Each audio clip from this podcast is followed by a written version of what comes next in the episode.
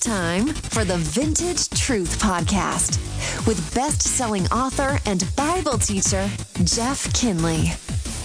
All right, welcome to the Vintage Truth Podcast. It's a new week, and I'm talking about the struggle that we have within us as human beings. And as Christians, we'll talk about that in just a minute. Hey, you know, one of the things that I pray for these podcasts for you is that they are inspiring to you, that they motivate you, that they do more than just equip you and educate you and inform you, but rather that they help go towards transforming you and giving you a new hope and power in your faith and your walk with Jesus Christ. You know, the Bible was given to us to make us new and to help us live this life, to give us what we need to live this life. And that's what the Vintage Truth podcast is all about. It's about God's vintage truth.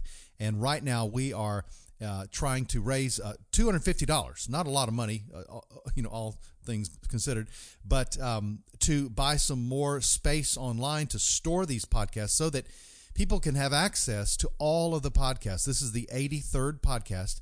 And so we're doing our best to make all of these available. And so we need to purchase some additional uh, space online for this to, on podomatic.com, is which is where uh, my podcasts are hosted. And um, so if you'd like to contribute towards that, go to jeffkinley.com. You know, we have uh, over over a thousand or more, well more than a thousand people that listen to this podcast uh, every week, and it's growing. Over, over 30 countries are, are listening in right now. And, um, you know, just a little bit from everyone would take care of that need in just a heartbeat. So if God leads you to do that, go to jeffkinley.com, click on the donate tab, and you can make a contribution. There's, there's also a physical address there that you can send a check to if you want to do that as well. Okay, getting into today's uh, podcast, we're talking about the depth of evil within mankind. Why do we do the things that we do? You know, back in the dawn of creation, and by the way, I do believe in creation. I believe God created the world, and He did it in six literal days, by the way, because that's exactly what the Bible says, and that's exactly how the evidence uh, uh, backs up. The evidence speaks to that as well. God could have created the world in six seconds if He'd wanted to, so it's not a problem for an infinitely powerful God. Anyway, back in the dawn of creation, humanity was given this incredible experience and yet, you know the story in Adam and Eve in the Garden of Eden. We were derailed and we suffered this head on collision with sin uh, because of our own choice. And the result, well, look at the world around you right now. Look at the world around you and everything that is going on and all the evil that's happening. It's all a result of that original sin. That's what we become. That's what our humankind has has devolved itself to from our original state. Just look at your city. Look at your school, look at your workplace, look at the people that you know and that you see on online, on TV, and all the wickedness that's in the world. We we are forever mangled in this train wreck of humanity, and it's because of our original choices. And so what's happened is is that now we have these consequences that come as a result of this. And you know when when Adam sinned, he disqualified all of us. It was a, a poison released into our our spiritual DNA that can only be remedied by a transformation of salvation through Jesus Christ. And so we are forever stained. And Adam, when he sinned there, he disqualified us all. And so no longer would we have a perfect world in which to live. And you ask about why things are the way they are. Hey, it's because of sin. We are cursed because of sin. And the Bible even says in Genesis 3:17, Romans 8, uh, verses 19 through 22, that the ground itself is cursed. Creation, all of creation is cursed because of this intrusive principle, powerful principle of sin that that that penetrated our atmosphere when uh, Adam and Eve disobe- disobeyed God.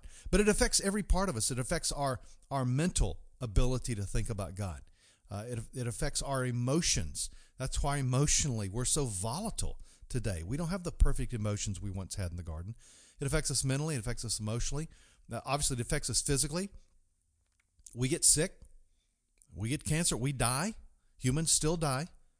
And we were not meant to die, by the way. In the beginning, we were meant to live forever in the world that God gave us, but we die. And that's a direct result of, of sin. We're just, we're, we're messed up in every aspect of who we are. And that causes the world to be the, the way there is today. Think about this. In the garden, there was no sadness.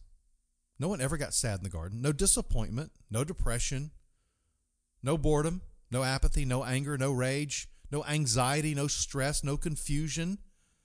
The daily experiences for Adam and Eve were perfection. There was no rejection in relationships, there was no remorse, no guilt, no fear, no panic, no embarrassment, no jealousy, no suspicion, no uneasiness, no envy, no greed, no hostility, no intimidation, no pressure, no discomfort, no unhealthy codependence, no unhealthy feelings.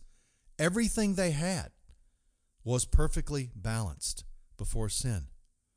But there's a final area that sin affects you and me and all of humanity, and that's in the area of our volition or our will or our ability to choose. Now, don't misunderstand. We still have the ability to choose, but we do not have free will.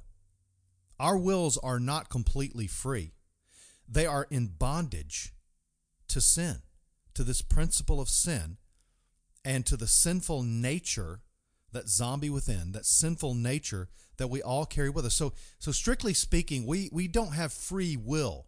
We have the ability to choose, but the freedom is it's, it's like when you're incarcerated in a prison, when someone's in prison, oh, they got freedom in the prison.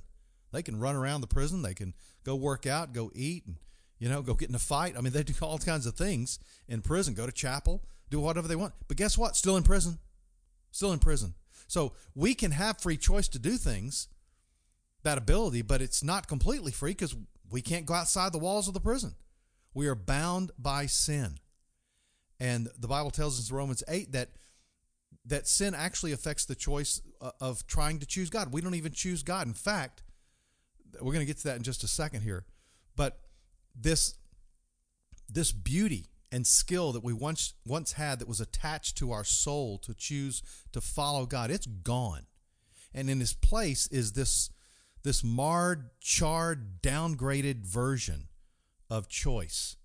So all of our choices after Eden, post Eden, became primarily motivated not by a desire to please God, but by a desire to to please self, for self pleasure and for self preservation. Our dominant trait now is the absence of a desire to choose God. I mean, Isaiah wrote this. He said in Isaiah 64, he said, We all, like sheep, have gone astray. Each of us has turned to his own way. Paul takes it a step further. In Romans 3, verses 10 through 12, he says, No person seeks for God. Nobody. He well, oh, he's a seeker. No, he's not. Nobody seeks for God. We seek ourself. And even the spiritual, quote, Christian things that, that some people seek, they're only seeking those things so that they can feel good about themselves. It's all about self. We worship self. Say, Paul, wait a minute. Do you really mean, you, Paul, you make it sound like we're all bad or something, right? Like we're evil. In reality, there are lots of good people who do seek God, right? Right, Paul? Paul would say, no, not exactly. What's he, what he's saying is that the curse within us is so corrupt that it causes us to reject anything remotely related to God. Because not just the, the nice thought of God, we're not talking about that. We're talking about what God really is, who God really is. In our natural state, we simply don't like God very much. We hate God, in fact, because He's a threat to us running our own life. We dislike God and His ways. In fact, His ways irritate us, they confuse us, His standards intimidate us, and they bother us. His timing frustrates us when He doesn't do what we want to do. His character is an offense to us because He won't obey us. He won't do what we want him to do. He messes with our plans, doesn't he? He doesn't do things our way. And, and worst of all, God actually has the audacity to say, I want to be in charge of you. He says he deserves our und- undying praise. In fact, he demands it all the time. The nerve of God. So that's what Paul's talking about. Now, in case you haven't noticed this, most people are not wildly predisposed to running towards this God. Instead, our default is to run towards ourselves and to run our own lives, thinking we can do a better job than God can because, after all, we're smarter than God. We like being in charge. We like answering only to ourselves. We want love, but love on our terms and as, as it's defined by us, right? We want patience. We want perseverance, but without the pain and trouble that's required to cause those things. We want success, but we don't want suffering. We want all the things that God can provide. We just don't want Him because He might mess things up as it relates to our plan. So it's it's sometimes subtle the way we reject God. Most people are not standing with their fists out to God, but you know, if God really were to show up in their life, they would say, "No, thank you." Because he wants to be he says, "Hand me the title deed, hand me the checkbook, hand me the bank account, hand me the keys, hand me the passwords. They're mine. Because I am God and you're the creation. I deserve that." And we're like, golly, it's I don't I don't like that. Well, that's that's who God is, and that's who we really are. And that's exactly why God calls us sinners. A sinner is just not not a person that goes out and, you know, like commits mass murder. I mean, think about the word sin. I mean, it's not, it's not one of those words we use a lot, right? But it's a Bible term, and it literally means to to miss the mark. It means to, it was an archery term back in, in Bible times. It means you missed the bullseye. And unfortunately for us, God requires a bullseye every time because of who He is, because He and His character is the standard. So, you know, some people define sin by specific actions. They're like, well, you saw a movie you shouldn't have seen, or a, or a video, or you're drinking, or you're dancing, or listening to certain kinds of music. You cuss, or you drive too fast, or you, you know, you wear short skirts if you're a woman, or or if you, you voted for the wrong political candidate you know or some people well you're drinking caffeine that's or you're eating meat you know anything strictly prohibited by a particular re- religious group or belief system or church but you see god doesn't just give us a list of things that are bad and he says don't do these things it's, it's a lot more than that it's not about just looking out for all the don't signs that we think that he's posted god is more concerned with our understanding of the concept of sin than he is that we make an A plus on the no sin test for today. We need to understand the principle of sin and how it interacts with who we are as people. It's it's like a spiritual virus that's in the air. It's airborne, okay? And it's in our bloodstream, our spiritual bloodstream. It's uh, in our bodies. We our, our bodies are just naturally fallen, right? So it's not just you know a condition that we have, it's a it's a fatal disease. It's and it's a part of as I said, our spiritual DNA. So when we talk about sin, we have to understand that we don't make the cut with God. And God says we, we break His law, we break His standards by refusing to believe His word, for one thing.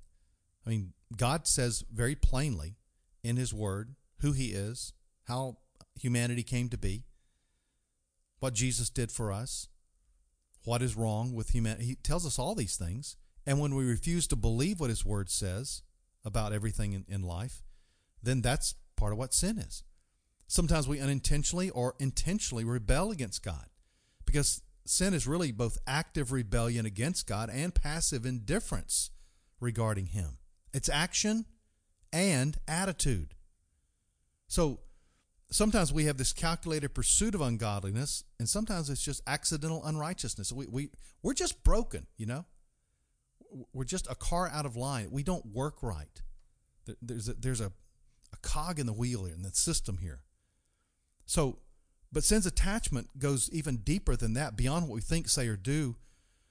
We miss the mark. The problem is we are the problem. The problem is that is that the problem is us. You know, someone once said that the heart of the human problem is the problem of the human heart. And that's what God says. I mean, that's why the Apostle Paul was considered the greatest Christian who ever lived. Declared this in Romans chapter 7. He says, For I know that nothing good dwells in me, that is in my flesh, for the willing, the wanting is present now as a Christian, but the doing of the good is not. I guess Romans 7 18. And, and the deal is, is that even as a Christian, we still have this two nature struggle. I'm going to talk more about that in a later podcast. This two nature struggle. Maybe you've made that discovery about your own heart. There's the person that you know you should be and that you really do want to be. And then there's the person that you are and that you live and experience every day because we all fail every day. You know, you compare yourself to a serial killer or to a crooked politician or some drug abusing rock star, then you go, well, I'm doing pretty good. But unfortunately, God hasn't put humanity in this big police lineup and pick out the bad guy over the other lesser criminals and just say, well, you can get in and ah, you're really bad. You know, Hitler, you're going to hell. But but you over here is abusing drugs now, you know, you can come in because, yeah, well, after all, you're addicted. It's not your fault. That's not how it works. God measures us up against his standard, and his standard is himself. And we come up short every single time. Very, very short. So you say, Jeff, what is the what's kind of the takeaway of this? Well, we're talking about the S word here, the the unpopular word today of sin. It's just I don't know, it's just one of those words, you know, sin. We're sinners. Admit it. Go ahead and just confess that to God. I am a sinner. And God, I fall short of your standard.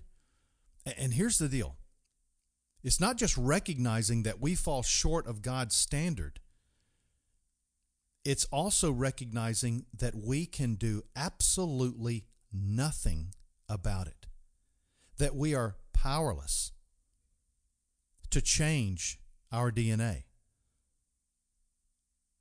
I mean, we can no longer, no more change our DNA than we can biologically change our gender.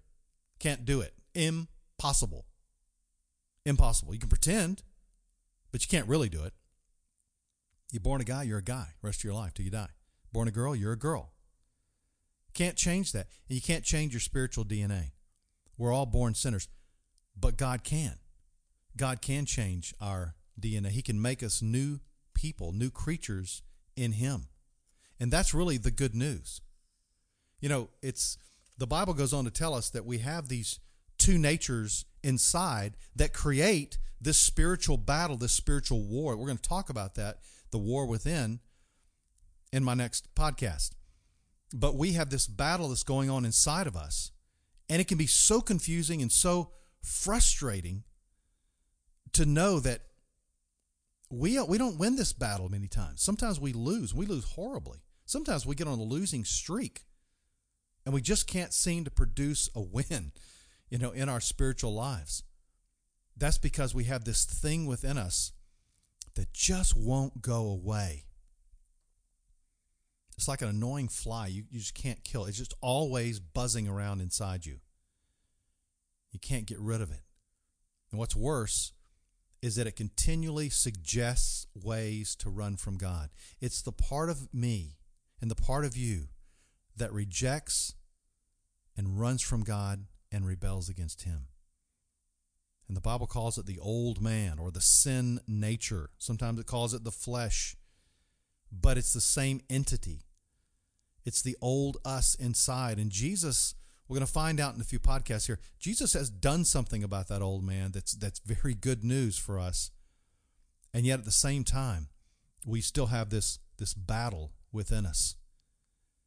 And that battle is bloody and it's messy and it's it causes all sorts of aftershocks in our lives. Things like sadness and depression and guilt and separation rejection of god and and disunity and division in relationships.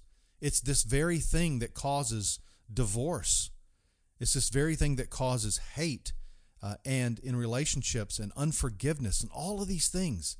It all boils down to this sin principle that dwells within that thing inside us that I call the, the zombie within, the spiritual sin nature. And God says, it's going to kill you. Jonathan Edwards said, You be killing sin, or sin be killing you. That's exactly what we're going to talk about some more in the next Vintage Truth podcast to help you overcome. I'll see you next time. God bless. Thanks for listening to the Vintage Truth Podcast. Please subscribe and share with a friend. For more about Jeff's ministry, go to jeffkinley.com.